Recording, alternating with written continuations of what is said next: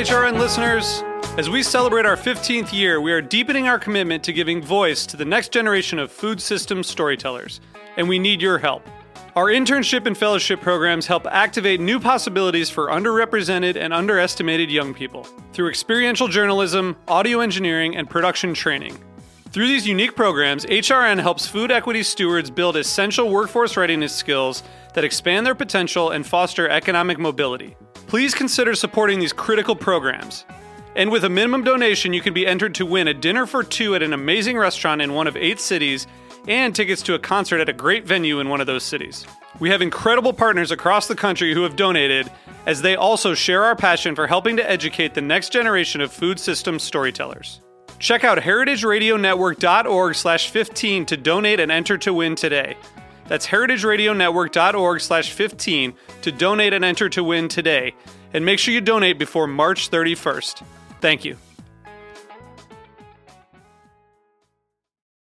This episode is brought to you by Forever Cheese, a passion for great taste. Learn more at forevercheese.com. This week on Meat and Three, we rethink surplus by exploring how innovators are promoting sharing mindsets and responding to excess in creative ways. The whole life cycle of food would be the third largest greenhouse gas emitter behind China and the United States if it were a country. You know, in the age of COVID, where a lot of those institutional processors did grind to a halt and a lot of farms had to dump milk in Pennsylvania, even while supermarket cases were, were bare the organic market stayed strong. They source all of these ingredients, they do all of this work, and then they just boil it for a few minutes and then they throw it away. Tune in to Meat and Three, available wherever you get your podcasts.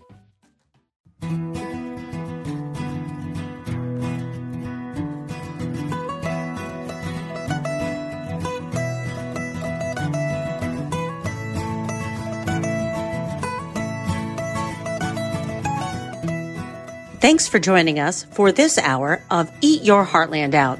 I'm your host, Capri Cafaro. Mead is an often overlooked and misunderstood drink, but in recent years, it has grown in popularity, especially in the Midwest. Mead makers come to the craft from a variety of backgrounds.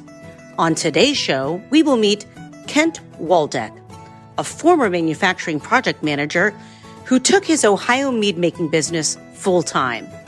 In Wisconsin, we are introduced to Colleen Bos, who has two master's degrees in medieval history and plays in a bluegrass band. She's also the founder of Bos Meadery that blends history and music together in their mead hall. And now we welcome our first guest, Susan Ruud, founder of the Prairie Rose Meadery in North Dakota and a board member of the American Mead Makers Association.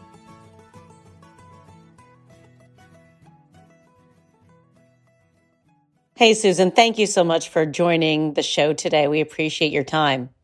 Oh, I'm happy to be here. Well, I have learned so much about mead uh, throughout interviewing folks uh, such as yourself. And I know that uh, our listeners are learning a lot too. But everybody has a little bit of a different story on how they've gotten involved in, in uh, starting to make mead. So, how did you come to, to this place to make mead? Um, some friends of mine were home mead makers, and um, I tried theirs.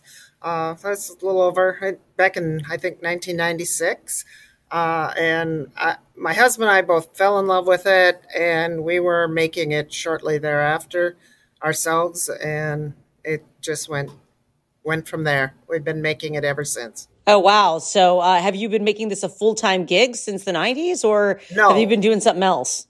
No, no. Uh, I, I work actually. I work at NDSU uh, in agricultural research. So North Dakota uh, State. Yes, North Dakota State University, and uh, but I've we've been open at Prairie Rose Meadery here since 2015. Okay, so that's it's really been it's gone from a passion to a business uh, in the last uh, six years, even though it's something you've been doing for the last 25 or so, which is pretty impressive. So, what kind of mead do you make? Um, you know, has that evolved over the years? I, I, guess I've made very similar. I used to make it a little um, thicker, richer, sweeter. Uh, I try. I kind of make it more semi-sweet now. Um, a little I, although it still has a huge honey presence, it's a little more like wine drinking rather than almost. Uh, I think when I first started, I, I made it more like uh, getting close to a liqueur almost. Interesting. Um, but um, other than that, I, you know, I, I, make just plain mead with traditional, just from honey. I make fruit. I make fruit and spice along with it. Um, made uh, caramelized honey. I've made maple and honey. I've made yeah. So yeah, just a big variety. How do you come up with these flavors? It sounds like you offer, uh, you know, quite a, a wide range of, of, different types of uh, what sounds like, you know, in the semi-sweet range right now, but um, you know, a lot of different flavor profiles. Um, yeah, I, I, guess you you just look at what uh, what tastes good uh, when you're eating other things like fruit, you know, candies or things like that, or combinations of fruit and spices that work well together. Um, and you just think about those with how they work with honey. Um, so yeah, it, it's just kind of, and then friends, I'll, I'll, have tasted meads that other friends have made or something. And uh, like last night, I, I started a mojito mead that a friend of mine had Whoa. made and just asked him, "Do you care if I make this at the meadery?" So, so uh, I can't even imagine that. I mean, I, on one hand, I can because you know it does have a bit of a you know it's got the sugar, it's got the the sort of syrupy, but w- what is a mojito mead? I mean, that really sounds like a clashing of cultures in some way. Well, no, it's it's just I mean, you got a little bit of honey in the background, but you're going to have the lime and the mint flavors mm-hmm. on top of that. Um, kind of drinks more like a wine almost. Wow. Um, uh, so, uh, you know, do you offer the same types of flavors year round, or, or do you go seasonal with the different types of ingredients you you have access to? Yeah, we have we have probably six or eight that we have all the time, and then we will switch around.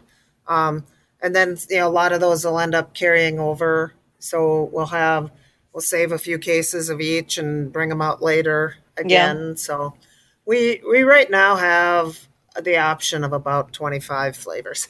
That seems like so many. I mean, when you yeah. think about even wines, um, you know, there, you know, you have different varieties and, and different blends, but you know, even extensive commercial, you know, wineries don't have 25 different no. types.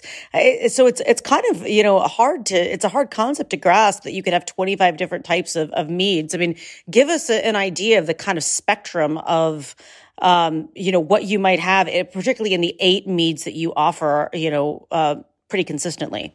Uh, well, our, our big biggest ones are traditional, which is just uh, North Dakota clover honey fermented, and then uh, we have a ginger mead, uh, which hmm. is just a nice ginger and honey flavor. We actually will actually make some mixed drinks out of that, also blending it with sour and lime uh, somewhat like a Moscow Mule, but a little lighter.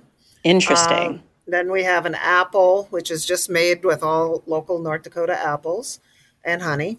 Uh, blackberry we have pretty much all the time. Um, one we've we've added that we've been keeping going now for a few years is a pineapple chipotle. Whoa! Which is um, it's not hot or anything, but it's got a nice smokiness along uh-huh. with the uh-huh. pineapple from the chipotles. Um, we've got generally have a grape one, at least one on. Right now we have both a white and a red.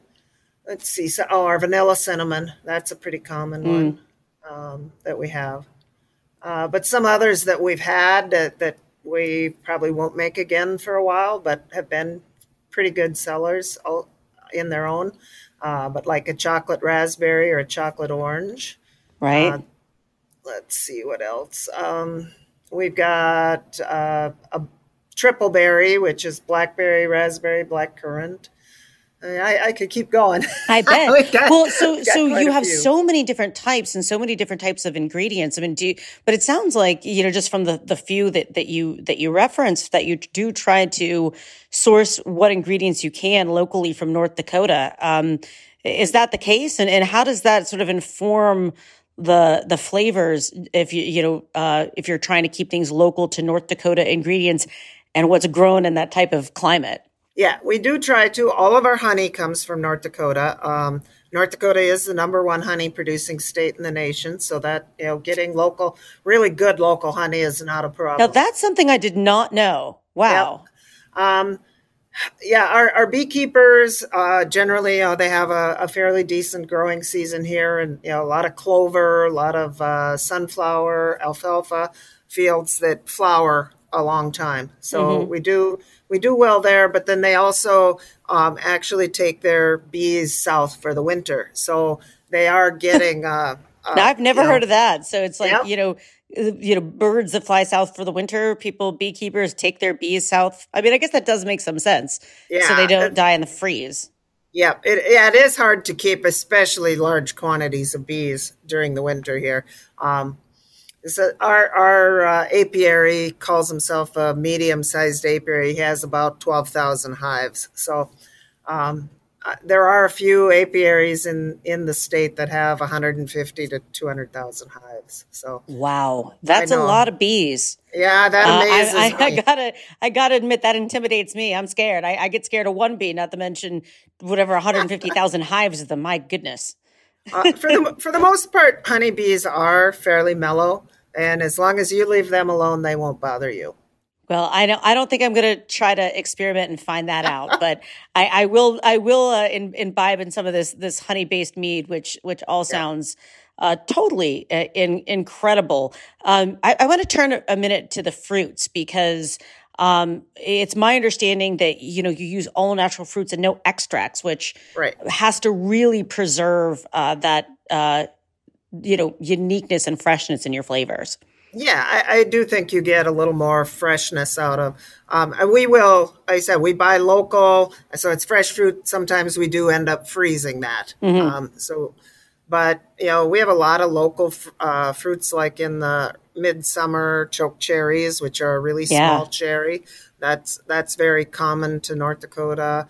Uh, strawberries will grow here and so I don't know if you've ever been up north. We have a you know a lot of desserts that are strawberry rhubarb. Mm-hmm. So we mm-hmm. do we do have a mead that's a strawberry rhubarb. Awesome. Um, let's see what else do uh, our grapes are local grown grapes. Uh, so like a Marquette is a mm-hmm. in a Marquette grape and our Frontenac we've got um, for uh, a pink. Uh, our white grape is Prairie, Prairie Star. These are all northern grown grapes. I think a lot like the Marquette and the Prairie Star for sure are Minnesota, University of Minnesota releases from their um, vineyards. Huh. So we've got that. Um, our honey, uh, our maple one is Minnesota maple syrup. I see. Uh-huh. North Dakota, but that's you know just Close our neighbors enough. here. So. Yeah, right there. Um, we make a lot of maple in Ohio as well. Uh, I've got an apricot that is all made with little apricots that grow locally. Gosh, I had no idea that, that there was so much bounty uh, in yeah. in North Dakota. It's it's one of the few states left that I have not been to, and I am, am absolutely dying to go to the Dakotas. Which you know, you're giving me even more of a reason to uh, you know cross North Dakota off my list. I want to ask a, a, question to circle back to something that you said at the beginning uh, about the fact that you know you are at North Dakota State University and you teach, I believe, in you say agronomy or agriculture, and if you know, which leads me to believe at least that you have you know a level of expertise in, in agriculture. Has that eh, you know background and experience uh, has that uh, informed your approach to mead making and, and ingredients gathering and and you know the production and the process? Uh, yeah i would say yes. I have a master's in microbiology. Oh wow. Um, I, I, don't teach i do uh, lab research. I see. So, um, but yeah I, I and even making it the the protocols that you would follow in the research uh, in the lab uh, you know those all are very easy to me for making the mead um, I, I also grew up on a farm in north dakota so mm-hmm. just having i have a you know a wide range of knowledge of what does grow in the state. So that has to help to be able to, you know, time out uh, when you're going to make certain things, how you're going to be able to access those ingredients, and you know, so much of of uh, I think you know, particularly the Midwest story, but um, you know, the American story is uh, when it comes to to uh, to food and culinary is really that marriage between agriculture and and sort of the finished product for the consumer and trying to close that gap having folks understand you know where things actually come from that they consume is part of our mission on eat your heartland out trying to put all those pieces together so people you know can have an appreciation of um, what goes into making a product like mead or cider or cheese or anything else. Um, so this is this is really, uh, as I said, uh, I've learned you know quite a lot from from you and, and from so many others that I've talked to in all of this. Now I know that um, you have a tasting room. Um, is that right? Yes, yep. We have a tasting room. You could come in and, and we do some sample flights. We do by the glass. We have uh, bottles to go or drink here. Um, and then we have some cheese and salami plates, things like that also. Do you do any special pairings uh, for, you know, uh, like they do with wine and cheese, for example? Um, we've done a few. Uh, we've done more dessert and mead pairings. Ah, um, right. We did a chocolate uh, Valentine's Day last two years ago, I guess. We did a chocolate and mead pairing. That was fun. Um, and we've done, yeah, just various more the desserts. Um, and Right. then I do. I'm planning on doing a just a honey tasting. So we'll do Oh, wow. the honeys along, and then have some meads with them. Wow. Now, and and I guess COVID hasn't necessarily slowed you guys down too much because uh, North Dakota is is generally open.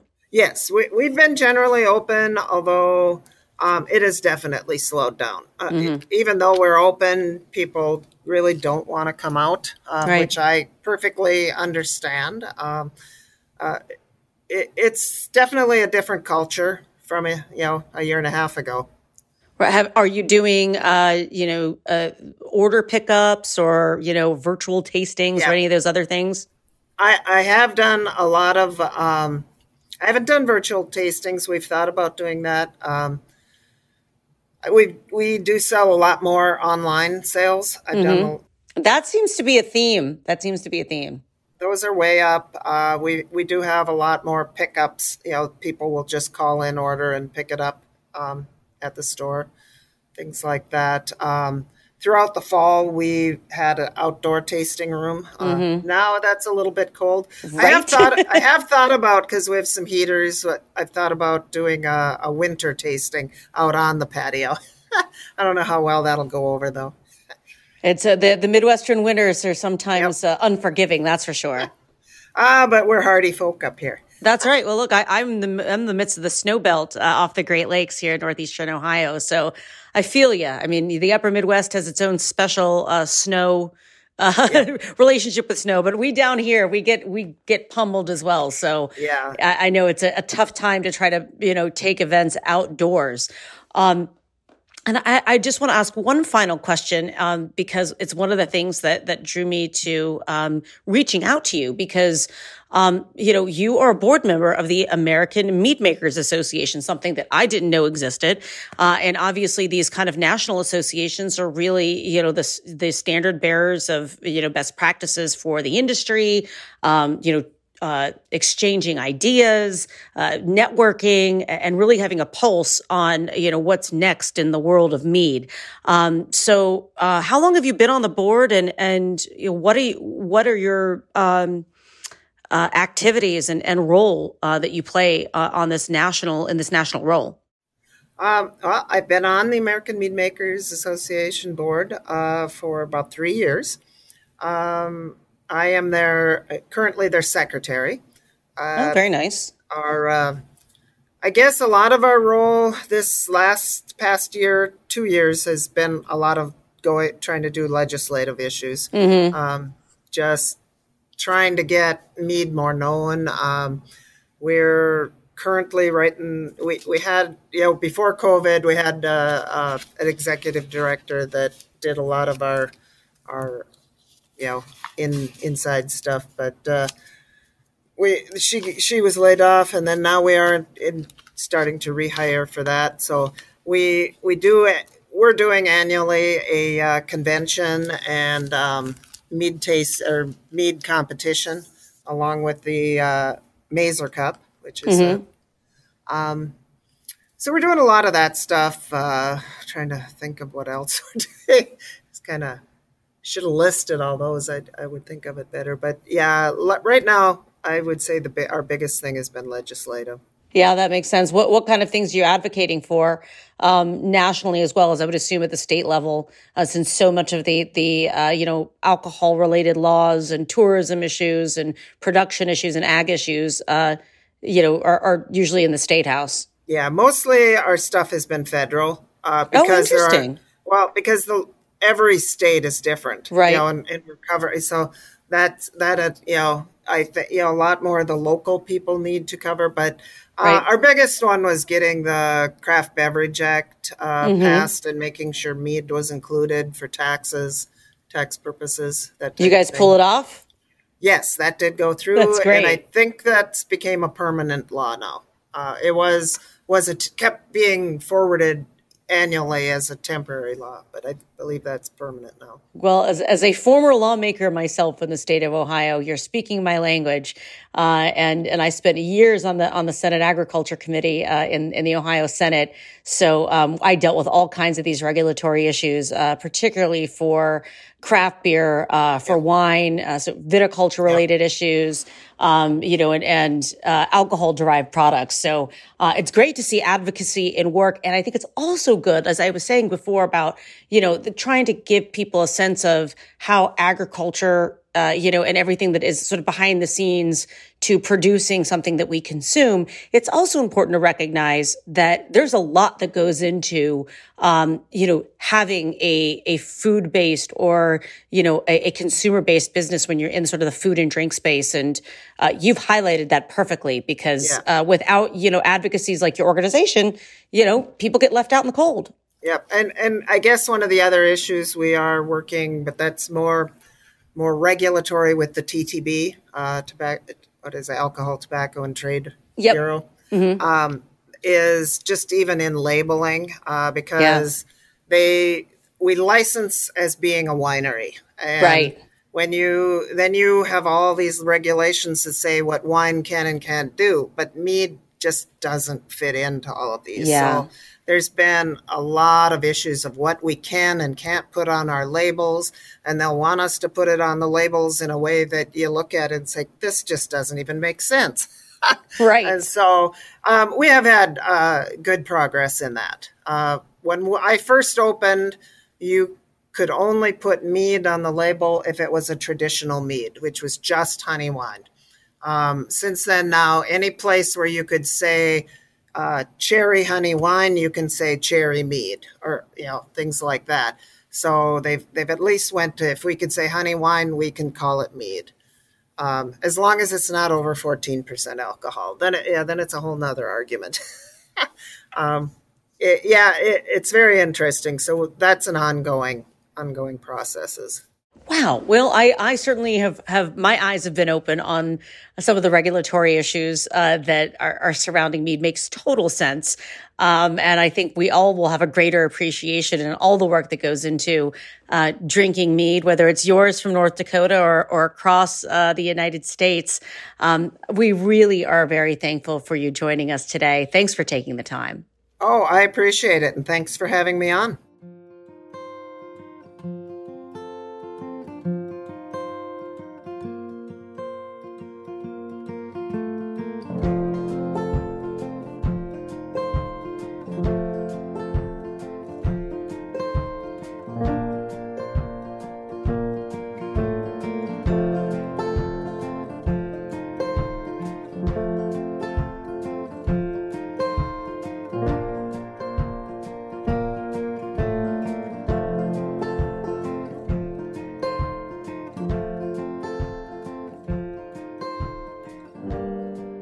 This episode is brought to you by Forever Cheese.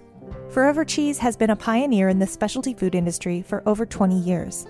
They source the most exceptional, authentic, and creative artisan cheese and accompaniments from Italy, Spain, Portugal, and Croatia. Every product they carry is thoughtfully hand selected from their trusted producers in Europe. The standards of Forever Cheese are legendary. Many of their products, including Drunken Goat, Genuine Fulvi Pecorino Romano, Mitica Marcona almonds, and fig and date cakes are now integral to today's market. You can learn more about their product lineup at forevercheese.com. Forever Cheese is proud of their role as a trusted authority in the specialty cheese world. Their philosophy is to put passion behind everything they do, from finding the best products to celebrating those who make them. Forever Cheese, a passion for great taste. Thanks to Forever Cheese for supporting this episode. Learn more at forevercheese.com. Welcome back to Eat Your Heartland Out. Now we are joined by Kent Waldeck, founder of Crafted Artisan Meadery in Mogadore, Ohio. Kent, I'm really excited to have you on the show uh, today, Eat Your Heartland Out. And um, I, I got to say, I'm even more excited than, than most. Not that I don't love all of my guests, but uh, you are from Ohio, not very far from, from where I'm at, probably about 35 minutes west of, of where I am at in northeastern Ohio. And you and your story on local cable news is actually what inspired me to do this episode on mead. So thank you for for that because now we got a whole episode talking about mead. Yeah, thank you very much for having me. well, let's jump right in. Uh, you know, mead is something that a lot of people kind of know about conceptually, but maybe have never had. Um, so, you know, it makes me curious how you got interested in making mead. Um, how how'd you end up here? Yeah, so I actually started off homebrewing beer, and funny enough, I'd, I'd never even really heard of mead, and this was back in the mid two thousands, early two thousand, um, and uh, I came across mead in the in the appendix of the Joy of Homebrewing, and because you're reading the appendix, weirdo. right, exactly. And you know, I I will full disclosure say I wasn't the best homebrewer of beer, so I figured I'd give this this mead stuff a shot, and uh, that led to you know buying our first the first honey that I'd used for mead down in North Carolina. I was living there at the time, and uh, that's that's what got me going. And uh, you know, little by little, we experimented more, and, and here we are. And you switched careers entirely, right? Yes. So I I had uh, before going all in in about 2015 with the meadery, I had about a 12 year career in uh, product management, uh, international marketing, uh, in, with different consumer goods and and manufacturing companies, uh, and and uh, I was fortunate enough to be able to make a make a living so far, knock on wood, uh, at this. Uh, you know, for the past five six years now. And you know, it's it's a great story because so many people, you know, in our region and, and across the country, but particularly in Northeast Ohio, you know, have uh, had to to pivot, for lack of a better term. It's right. a word that I can't stand, but I can't think of any other word at this uh, juncture right this minute, but right. the fact that you were able to, you know, make this leap is is great. Um, and you know, I, I'm I'm curious. Then, so you now you're making mead. You've made it sort of a full time career for the last five or six years. Um, what does one experience when they get your mead? How do you combine you know, history, agriculture, culinary aspects. I, I, know that you try to bring so many things together in the alchemy of mead. Yeah, um, and and that's really what drew me to mead is uh, there's this rich history. It's the world's oldest fermented beverage, right? It dates back to 9000 BC.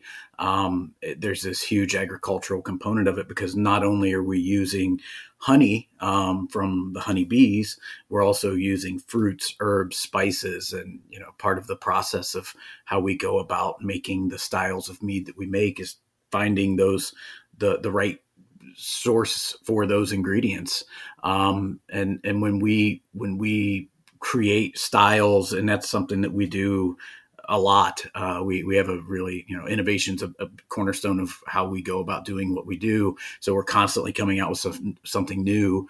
Um, it's it's how do we deliver unique flavor experiences while also kind of backing up against culinary traditions, recipes, desserts, and things like that. Um, also, you know, interesting fruit herb spice combinations in addition to this overarching theme across all of it uh, of, of, honey. Um, it's exciting to, to kind of you know play in all those different pl- spaces. Um, I think people when they when they try our mead can expect something that's one really unique and two it's really going to deliver a a flavor experience that, that's not going to be you know we have some things that are nuanced but our theme is that we really want to uh, have a, strong impact with our flavors. So would you say your philosophy is you know innovation and uh, maybe um, experimentation as well? Yes i i think innovation is is important to any any company no matter what you do i feel and it's it's rather ironic you know when we're dealing with the oldest category in alcoholic mm-hmm. beverages mm-hmm. to talk about innovation and and that's what's so interesting about mead is that it is this rich tradition history every major culture has had it as their predominant fermented beverage throughout civilization right. um, and you know to innovate in that space is kind of a it's it's kind of a cool thing because it is although it is the oldest it's i would argue it's the least known about today no question like, like i said at the beginning of our chat I, I mean i didn't really even think of mead as I was putting together this, you know, series of episodes for this season. You know, I was cider and wine and beer and spirits, and then you came along on on Spectrum News One, and I was like, mead okay like you know i you know we think about vikings we think about you know medieval times and uh literally and the ridiculous you know uh, jousting place that you go to as a kid um, that so serves you fake mead, which is probably Bud Light. Who knows what it is? and and uh, and so I, you know, I it just really piqued my interest because I don't even know you know, in my head if I know what mead would would potentially taste like. And so I know you guys have a lot of different flavors. Mm-hmm. Um, so give us a little bit of a synopsis of the wide variety of types of mead that you produce, um, you know, on a seasonal basis. Yeah, so we we have three year round meads that we produce year all the time, and that's uh, you know in addition to that, every month we come out with something new. Um, and we really try to uh, hit the gambit of of the, the category, and that's one thing that you know, again, mead, the oldest category out there, um, we suffer a bit in that people oftentimes talk of mead so esoterically, and that, oh yes, I've had mead before, or I don't like mead, or I like mead, and and I always argue that's like saying you've tried some obscure, you know, uh, adjunct uh, IPA, jalapeno IPA, and if you want to bounce that up against the beer world, right? And saying, "Oh, I don't like beer," you know. Right. Um, and mead is a category in of itself, and mead can be dry, it can be sweet, and it can be sparkling, it can be still like a wine. Um, and and so, really, when we go about creating this this pipeline of innovation that we bring to the market, it, it's about trying to show people what mead can be. And you know if you look at those those cornerstones of foundational things of what we do one is innovation but two is education because so little is known by folk from you know uh, folks of, about mead. And so we have a lot of work to do in educating people as well. Yeah well you're you're certainly educating me and you know uh, everyone else that I've had an opportunity to talk to in this process, which, you know, are also getting introduced to our listeners in this episode, uh, really has been, you know, eye opening on what it means to, to be mead. Um, where else do you get, where do you get your ingredients? Um, we get our ingredients from all over. Um, and, and, you know, our honey, which is, we go through about 35,000 pounds of honey a year. That's a lot of honey. it is. Um, it, it, our honey comes from, uh, central Pennsylvania from a company called Dutch Gold. We uh-huh. also we also procure our honey from smaller, more regional uh, beekeepers, and that's when we get into our different varietals of honey. Um, that uh, you know, uh, I just ordered meadow foam honey from a small beekeeper in Oregon, for example. Wow. Um, yeah, and and so that's one thing. You know, we we try to purchase our, our ingredients as local as we can, but at the same time, we're not going to die on that sword. I'm a firm believer in, um, and and the same can be said with with our you know our meads. I want people to buy our meads one because they're local, um, and that's great. But I want them to buy our meads because they're really really good and they're of Right. the utmost highest quality. And so, you know, if we can't find the right quality of ingredient locally, you know, we'll have to reach out a little further. And that's, you know, blueberries, for example, you know, the, the coast of Lake Michigan is a great place to buy blueberries. Maybe Ohio's not. So uh, l- let me ask. Uh, let me go back to honey, if I can. Yeah. um, and and ask again. This is my naivete about mead, and and frankly about different honey varietals. But how maybe you can explain sort of the different taste uh, aspects of uh, what different types of honey bring to the table, if that makes Right. sense. Right. Uh, I think it's important, you know, to back up a, a step. There is when you talk about mead. I mean, obviously, our primary fermentable is is honey. Right. And so, just like you have wine grapes, just like you have different malts and hops used in beer, um, different cider, apple varietal varietals, and cider, we too in the mead world have different varietals of honey. Um, right. And I guess I, you know, not a lot of people think about that there's so many different varietals of honey. I mean, you kind of, you know, maybe think of an orange blossom honey, you know, maybe one or two different things, but you don't realize the depth and breadth of different types of honey varietals Right. exist. At least Right. I didn't until I got into this whole thing. Yes, and, and that's you know everybody. To, oftentimes when they think of honey, they just think of the honey and the honey bear from the store, and Right. um, it's it's so much more than that. And you know, wildflower is the most common, where you've got bees just foraging across you know all the floral sources, nectar sources in an area. But then you have single varietal honeys. So you mentioned orange blossom, where they actually are putting hives out into uh, orange groves when the uh, orange blossoms pop on the trees.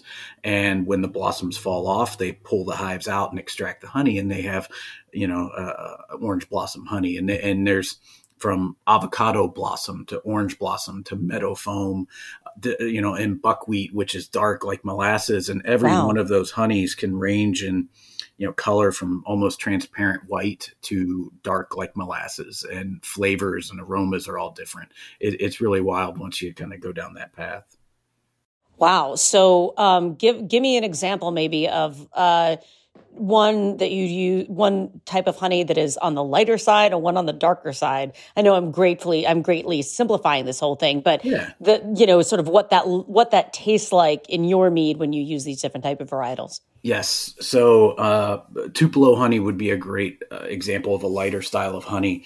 And Tupelo. Wait, han- isn't that a Neil Young Yeah, album? it's, uh, Van like, Morrison. Van Van, Mor- Morrison. Yep. There you go. Um, so so it actually uh, comes from the Apalachicola River or Apalachicola River Basin, I believe, or something like that in the Panhandle of Florida. And they will, when the Tupelo gum trees, it's a type of a gum tree, when they when they blossom, they'll haul the hives out on floating barges to gather the honey. And when the blossoms fall off, they extract, you know, they pull their honey back, the the, the hives back off the barges, and they have uh, a pure Tupelo honey. Um, and you can you can have the other end of the spectrum where Tupelo honey is very light and very uh, delicate and one of the most sought after honeys in the world. Um, you also have on the other end the buckwheat honey, which is again dark molasses, minerally. It's a love it or hate it kind of a thing. Um, you know, we we use buckwheat in some meads, but it can be almost overpowering. Whereas Mm. Tupelo honey is just the most. Uh, it's an amazing honey. It's absolutely awesome. Wow. Well, you know, since you're so close by to me, um, you know, maybe some of our other Ohio listeners are, are you know, checking this out and, and have the chance to uh, access your mead. Um, I know you're not far away, and I know you know your your stuff is sold at some of our local grocery store chains, for example. Um, but it, you have a tasting room. As I just said, you do wholesale. wholesale. When we first talked um, before off air, I, I recall, you know, you were getting a lot of calls and people were coming in for curbside pickup in, you know, Corona times. That's that is, you know, part and parcel of Yes. of uh, what it means to do business these days. Yep. Um, so, you know, what's what's on the horizon for for you since you're doing so many different types of, you know, ways to get this mead to to market? Yeah, so to hit on a few of those things, uh, one on the wholesale side, we work with distributors currently in about 13 states. And nice. We're getting, we're getting, yeah, thank you, and we're getting ready to add uh, a few more this year uh, as well. Um, and that's that's always great. It just makes it so much more accessible for folks when they can go obviously down the street and pick it up at their local craft beer store. Um, and that's an interesting thing about mead is you often find it in the craft beer aisle next to the ciders maybe, and not necessarily the wine aisle. Um, even but, though it's legally wine in, yes, in, most places. Yes, yeah, we're legally we're we are considered wine, but so isn't cider. Uh, so right. it's it's you know we we kind of it's it's a weird place we fit in, but it's kind of nice to be in the weird place, right? um, so the uh, curbside pickup has been huge for us this past year, and we expect that to continue. Um, you know, the the really the the big thing on the horizon, I think, is and not just on the horizon, but what we've seen this past year is online. Um, mm. We hmm. have uh, an online store with the ability to ship to 38 states uh, awesome. directly, and that grew, uh, you know, over 150 percent this past year. Um, and we have a club platform that's out there as well, and that's one of the trends that you know, especially with wine, our shipping laws are a bit less stringent than some yep. of the other alcohol categories. Um, and so it, has been a phenomenal thing to, especially during these tough times, to see folks that have really supported us over the past year and and I think that'll continue into 2021 as well the big thing that we're excited about is we do have a tasting room today, but it's rather small. Um, we are working on a new space that uh, we, you know, it's still not a done deal, but uh, we're we're slowly working towards this. Um, that will give us about twelve thousand square feet, and uh, about half of that would be dedicated to a, a, tap room with, you know, guest beers on tap in addition mm-hmm. to our meads and food, and um, it would be in a historic space that's nearby where we're at today. Awesome. Um, and so we love to do that in the Midwest. Yes. You know, repurpose our buildings, bring them new life. Exactly. From what once was. Exactly. So uh, we're we're really really excited about it. And again, I, I can't share too much because it's not sure. really a, a, done deal yet. But I I think we'll know here soon within the next month or so. So super exciting.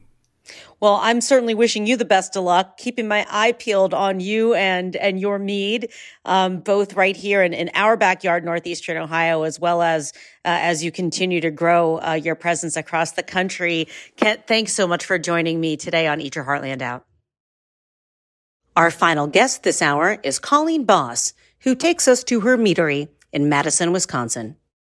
Colleen, thanks so much for joining the program today. Oh, thank you. I was uh, very pleased to be asked. Well, we're excited to have you on the show because you have a really cool background.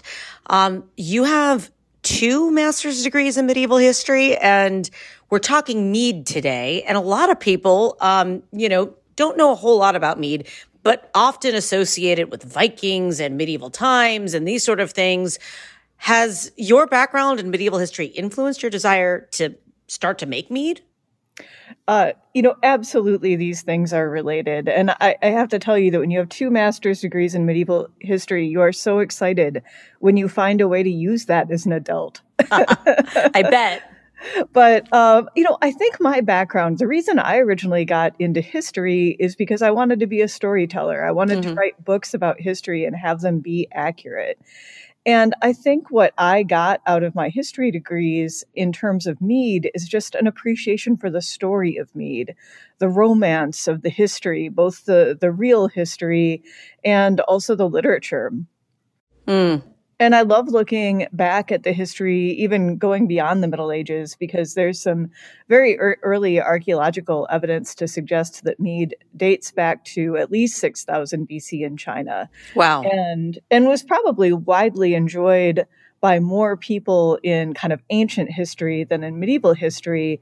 But as you pointed out, the, the Vikings in particular were associated with mead for a long time, longer than most regions. And it, I think the Scandinavian countries did actually produce mead much longer than other areas did. Well, see, this is exactly why having somebody like you as, as, part of this episode is so important because you give a different perspective and you bring that different perspective as well to your passion for mead making and, but also bringing it into uh, the 21st century. So do, do you incorporate your historic knowledge to guide your mead production or um, you know, do do you kind of cast that to the side, leave that to the storytelling, and um, you know, use the more modern technology to to make your mead? Yeah, I, I think I in, use my my love for chemistry and my knowledge of food and and some of my training as a commercial brewer a lot more than I use my my mead history. Um, as much as I love that, and I do love honoring the history of mead. Uh, our motto is actually mead made modern. Love it. Yeah, I feel like people commercially aren't trying to recreate ancient wine or ancient beer very much. It's probably pretty nasty by modern standards, right? yeah, I mean, we've learned so much about making these, um, you know, fermentations efficient and clean and bringing out really elegant flavors. And I think mead, as cool as the history is, deserves the best of what modern fermentation can offer. So I basically want to be the person who has the most ancient beverage in the world made in the most modern possible way. So, what can we expect um, if we were to, you know, show up in in your meadery? Um, you know, as far as the kind of meads that you make, I've learned in talking to folks like yourself and putting together this this episode that you know mead really sort of uh, has a, a, real spectrum of flavor, sweet to dry, and um, you know, there's a lot of of complexity uh, in mead. Um, so, what do you have on offer? Yeah, I, I, focus on making dry and sparkling meads. Mm. Um, and what I like about those is that they tend to be a little lighter on the palate, which mm-hmm. allows mead to be sort of an everyday beverage instead of kind of that rare dessert drink and uh, and I do make a couple of still meads. I should mention that it really depends on the style and what flavors I'm trying to highlight. But I I don't make any sweet meads, and and that's just my taste. I really mm. like dry wines. I really like dry beers. And people often think of mead as sweet. And there are a lot of great mead makers out there, some really excellent ones who are making sweet meads. And there aren't as many making dry meads. And uh, I should add, though, that the commercial mead landscape is changing really fast. Lots of new meaderies are opening all the time. So, what I say today could be potentially not accurate two years from now. But I really didn't see many dry meads on the market, and I really just wanted to make what I liked. Well, it sounds like that is definitely something that I would like as well. I mean, I definitely skew a little bit drier uh, from for my beverages too. One of the things that is really cool about mead, from you know talking to to other folks such as yourself, is the you know the different flavors that are incorporated into mead. Whether they're you know obviously honey is a big aspect of it, but you know f- um, fruits and and things of that nature. Um, what do you incorporate into your meads? Uh, you know, the different ingredients, and how do you source them? How important is, you know, getting locally sourced ingredients uh, incorporated into your mead making? That's such a great question. And as you pointed out, the honey is so important, even though there are other ingredients. And my biggest focus in sourcing honey is local and we start you know with with the honey we focus on getting good local honey because honey is more than a lot of foods I can think of, really such a direct representation of the landscape it comes from. And in this case, it's Wisconsin. Yeah, exactly. And and for example, the very simplest kind of honey is wildflower honey, which kind of mm-hmm. just means we don't know where the bees went. They pollinated all kinds of things.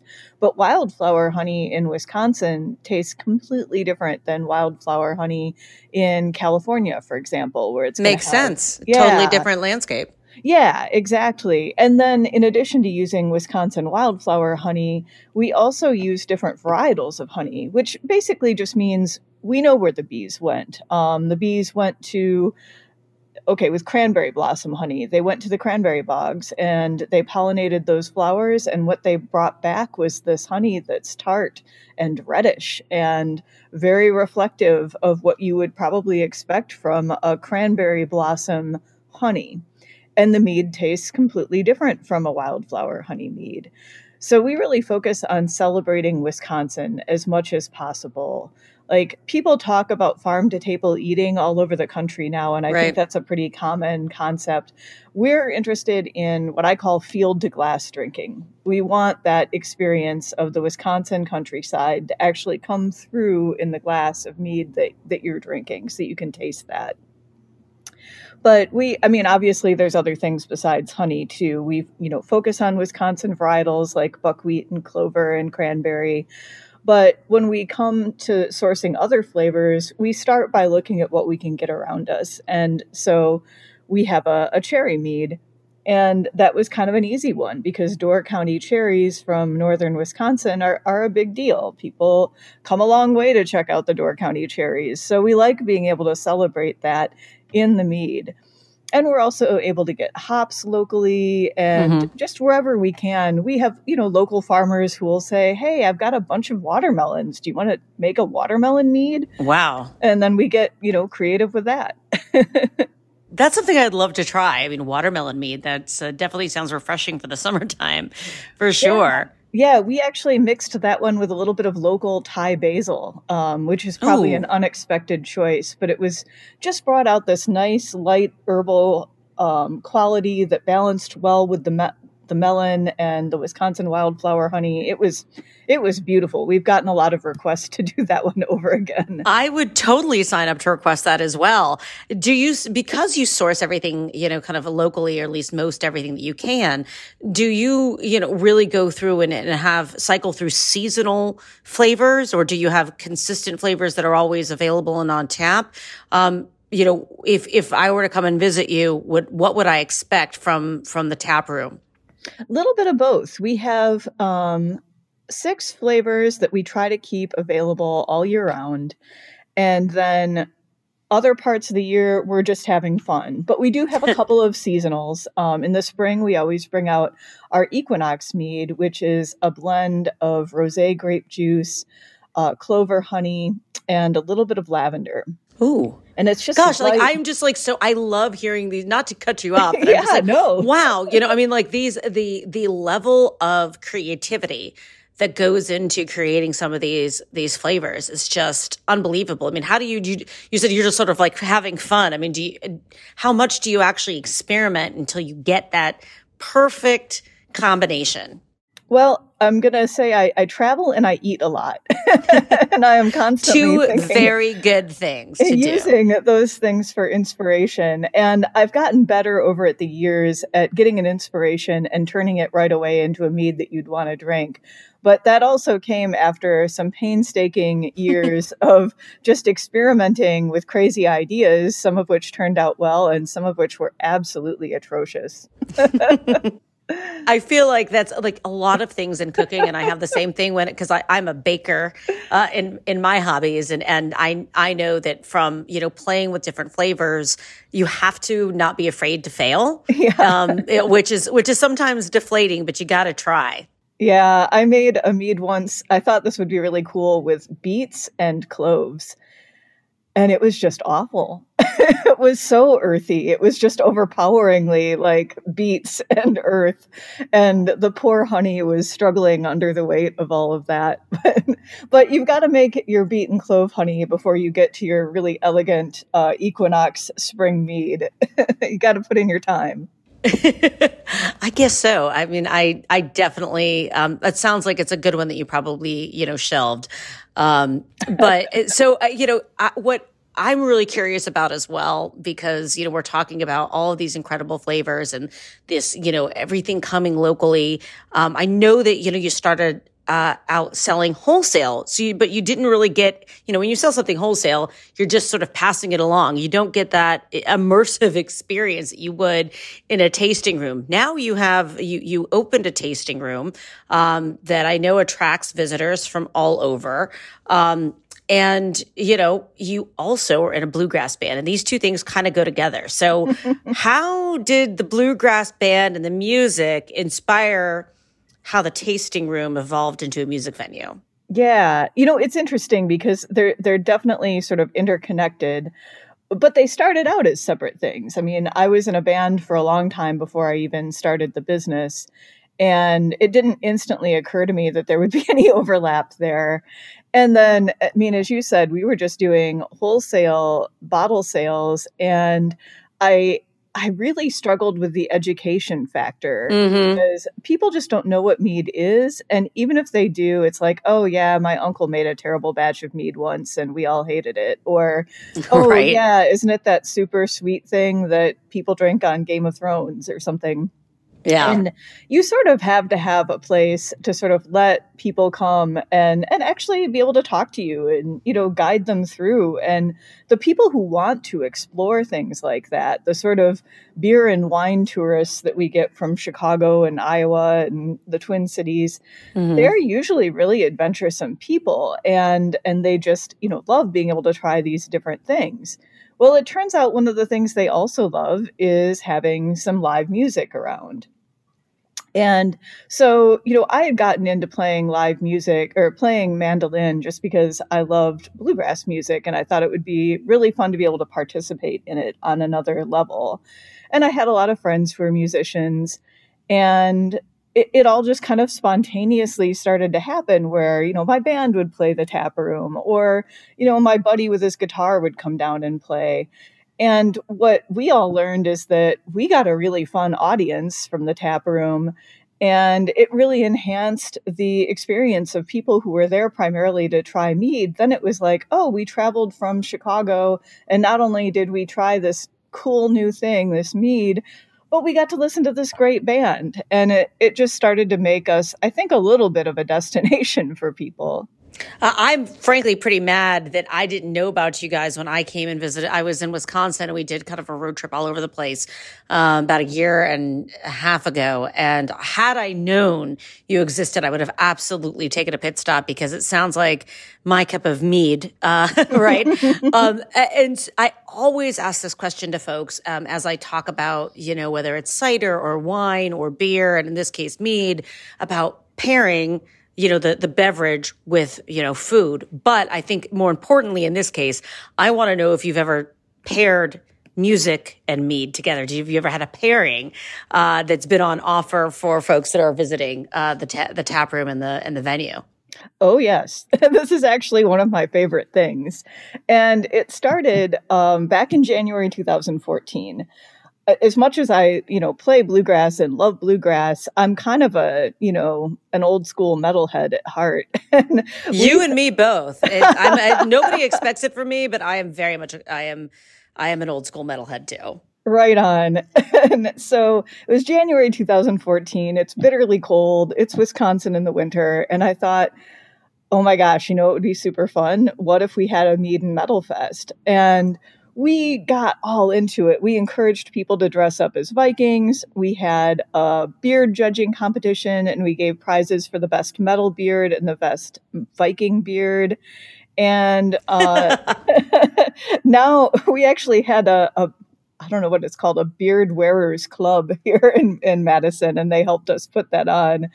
And oh my gosh. It was just so popular. Everybody had such a great time. We had a packed house, the bands were outstanding, and, you know, I think the the richer, heartier meads pair nicely with metal. Would I would I would imagine. but we we didn't stop there. Obviously, I had to give uh, my bluegrass community a little shout out. So then we added in a spring festival where we released our Equinox mead, and it was you know sunshine and bouncy rhythms and lighter meads, and it was also just a joyous pairing. both of those events sound fantastic. Um, very different, but uh, very evocative of the seasons, and I think rightfully so, evocative of the flavors that you would be um, offering during during those times of year. Any other really interesting music? Because I know that Madison has a kind of eclectic music scene. Who else uh, would would uh, show up um, to play a show at, at the uh, venue? I mean, we we are really really eclectic, and we we got to be well known for being a venue that was really kind to musicians, and so we get everything from the local marimba player to you know queer punk bands to you know blues and metal and anything you can possibly imagine, and our goal is always just to make everyone in the audience and in the band feel welcome and safe and part of our family. And as a result of that, I mean, we've had some really rowdy bands. There is a local metal band that actually swings from our rafters every time they play. And we've never had a crowd get out of control or misbehave. And I think mead just kind of makes people happy. And it's expensive enough that people don't tend to really overindulge. And it's just kind of a healthy, happy music audience. Well, I that's that's a great place to uh to start to wrap up our conversation because it's so positive, it's so uplifting, and it's been such a tough time over the last year or so with COVID. And I'm sure that given you know the circumstances that you know the the lights have been off and maybe it's been a little bit more quiet uh, in the venue um, over the last year or so, just due to to safety concerns, but what do we have on the horizon? Um, you know, at, when things go back to normal, uh, so to speak, um, what can we expect from you guys uh, in in the years, months, and years to come? Yeah, well, we've got some really fun things on the horizon, both short term and long term. I mean, right now we're very much living in the moment. We have uh, created some mead and chocolate pairings that people can do from home, Yum. and you know, fun things like that. But we also, this is a big one that we're we're really um, putting a lot of emphasis on and are very excited about. But a local uh, production group, some creative folks, uh, German and Dana here locally, they work for or they run Folk U Productions. They have ordered um, organized a big Valentine's Day live stream with a few oh, wow. local venues. There will be 12 bands throughout the day. And the bands and the technical folks are volunteering their time and the proceeds from the live stream from you know money people donate will go to the venues which we are just beyond touched by that's huge that's because venues love. have been really left behind in so and, and the and the live eh, music industry um, even more so than other aspects of the entertainment industry have really been you know ignored in my humble opinion neglected um, as you know our policymakers have been considering a lot of these relief packages we don't hear a lot about live music. And I know that it's one of the hardest hit industries. So that's wonderful to hear that communities come together. That's so Midwestern as well, in my opinion. I totally agree. And then, you know, I only a couple months from now, I think we're going to be into the kind of spring weather where we can have uh, live music out of doors, even if it's not, you know, time yet to do it indoors. And we're looking forward to having some patio shows, uh, spring and summer.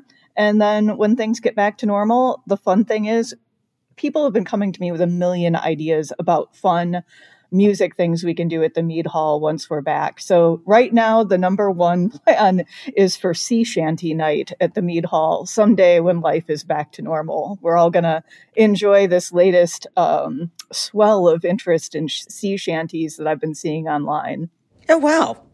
Well, that's uh, I, definitely something to keep an eye on. And it sounds like you have so many things up your sleeve. You know, myself and our audience will absolutely be keeping an eye on you and your progress. And one of these days when I return to Wisconsin, which I totally fell in love with, I'm totally coming to visit you guys and hopefully it will be during the metal season. Colleen, thank you so much for joining Eat Your Heartland Out.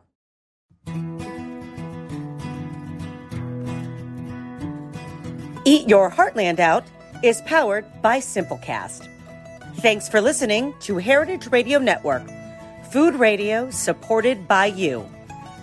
For our freshest content, subscribe to our newsletter. Enter your email at the bottom of our website, heritageradionetwork.org.